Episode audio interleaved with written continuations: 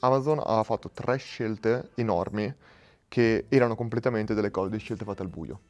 Amazon Prime, eh, AWS, Amazon Web Services, tutto il resto. Sto leggendo tra l'altro adesso il libro che spiega come sono nati questi servizi e il concetto di marketplace.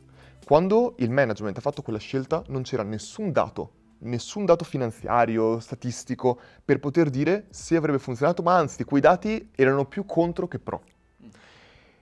Quello che secondo me si sbaglia molte volte, anche il concetto di A-B testing, tutte queste cose qua super, i dati, devi sempre ragionare con i dati, ma i dati ci possono aiutare per ottimizzare nello short term, ma devono essere qualcosa che ti informano, ti danno da, eh, informazioni aggiuntive per prendere decisioni importanti, ma non possono essere quelle che decretano la decisione. Non è che puoi dire semplicemente facciamo A o B, se uno, sono decisioni da prendere per il long term, non puoi dire cosa dicono i dati, perché ci sono alcuni dati che sono, non contengono tutta quella parte intangibile, quella parte emozionale del business, quella parte della visione dell'imprenditore.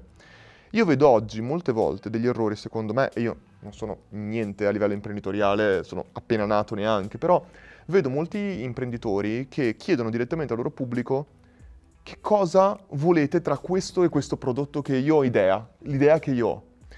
Ma secondo me l'errore qui è che tu non devi chiedere al tuo pu- pubblico, ai tuoi utenti, eh, qual è la soluzione che vogliono. Tu devi chiedere quali sono i loro bisogni e i loro problemi.